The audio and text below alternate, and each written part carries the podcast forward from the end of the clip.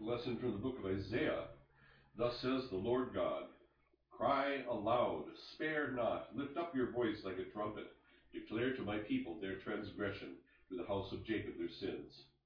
Yet they seek me daily and delight to know my ways, as if they were a nation that did righteousness and did not forsake the ordinance of their God. They ask of me righteous judgments. They delight to draw near to God. Why have we fasted, and thou seest it not? Why have we humbled ourselves, and thou takest no knowledge of it? Behold, in the day of your fast you seek your own pleasure, and oppress all your workers. Behold, you fast only to quarrel, and to fight, and to hit with wicked fists. Fasting like yours this day will not make your voice to be heard on high. Is such the fast that I choose, a day for a man to humble himself? Is it to bow down his head like a rush, and to spread sackcloth and ashes under him? Will you call this a fast, a day acceptable to the Lord?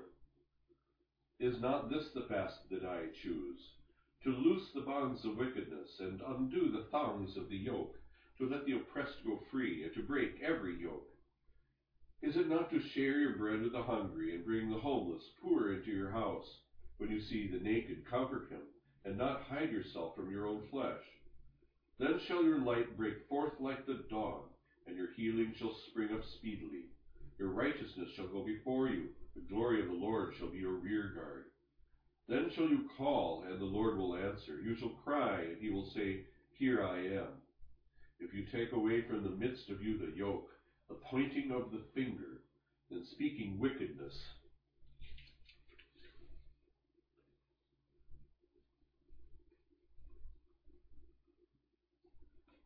continuation of the Holy Gospel according to Matthew.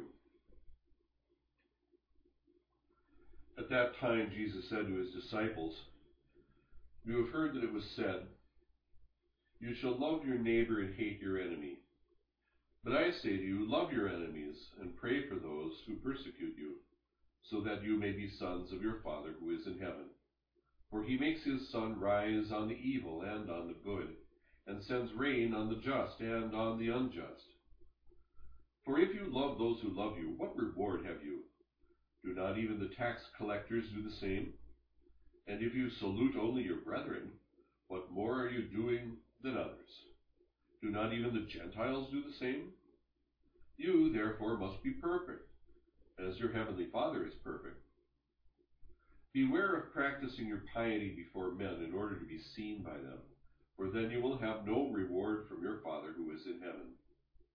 Thus, when you give alms, sound no trumpet before you, as the hypocrites do in the synagogues and in the streets, that they may be praised by men.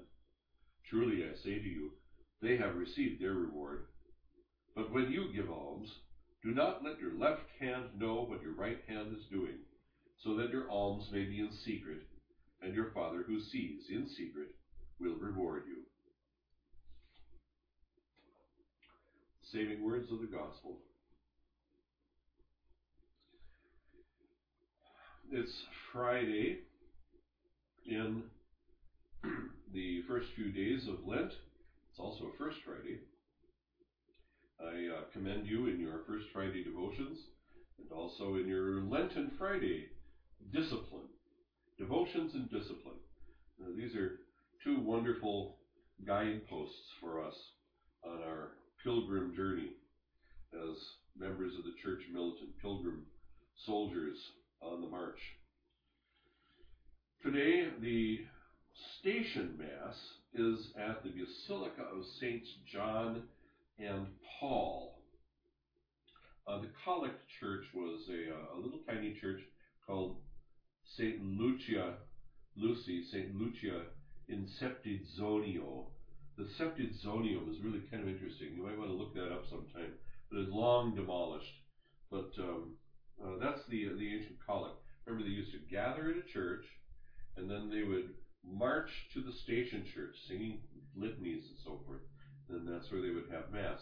Well, here the station is the Basilica of Saints John and Paul, uh, which is uh, under the uh, the uh, the command of the Passionists right now. A couple of interesting things about the The church.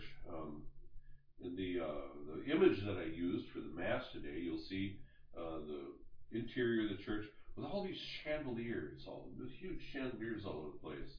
Well, those chandeliers are from the old Waldorf Hotel in New York City, um, because once upon a time, uh, the cardinal, titular cardinal of the church was Cardinal Spellman of New York, and he's the one who arranged for all these these old the chandeliers from the old Waldorf uh, to be to be brought in and put into his own station church. So it's uh, really very kind of gussied up. Um, John and Paul. Uh, we don't know a whole lot about them. Uh, they were martyred. Uh, they gave. They were known for having given their goods to the poor, uh, which is a theme of the Gospel passage today, almsgiving.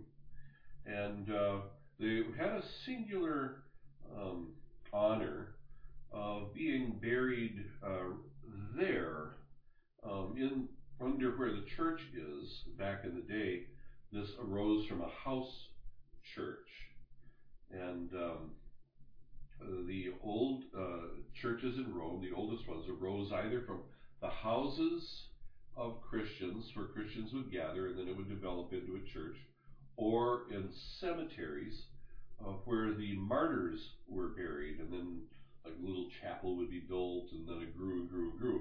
And that's, so that's the origin of most of the great churches in Rome. I think the first church that was built in Rome that wasn't either a cemetery church or a house church might be San Crisogono, in um, just across the river uh, in in Trastevere. Um, and I'll, I'll have to double check that. At least that, that that's what's sticking in my head. Um, but anyway, um, the uh, the church was was built up by there were wealthy Romans who were very much interested in giving to the poor. John and Paul were among them. They were martyred for this.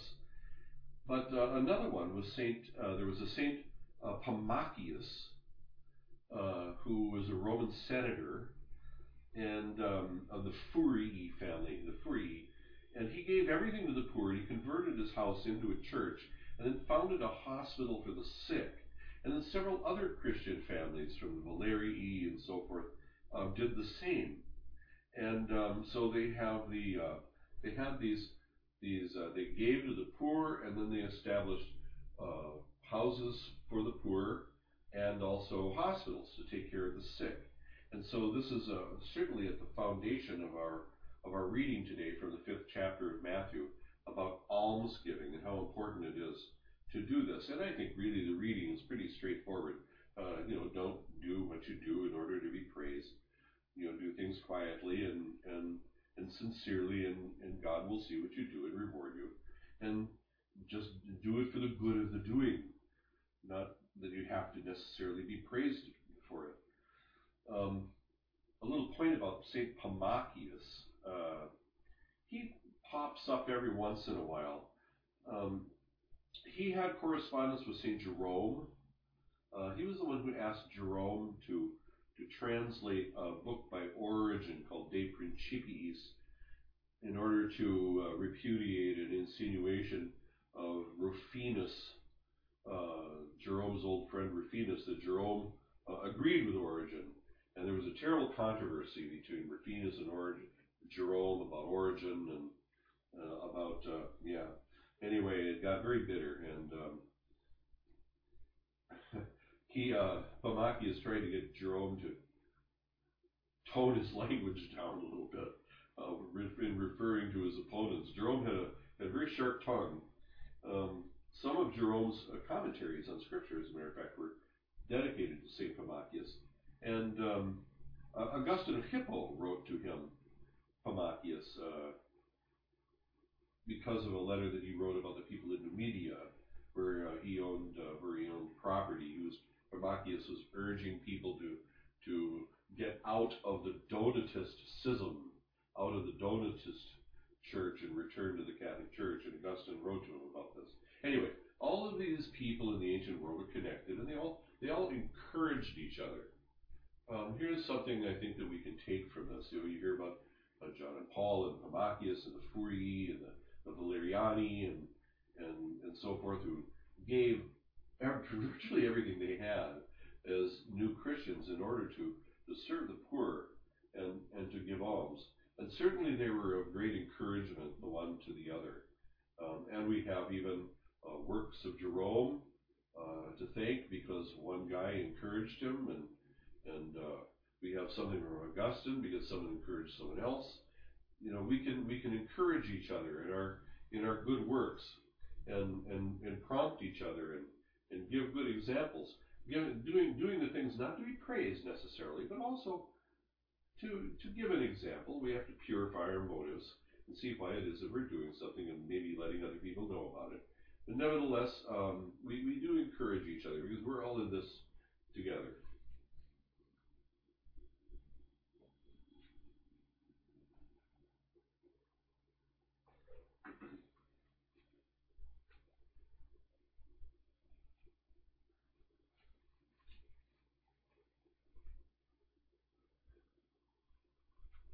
Dominus obiscum.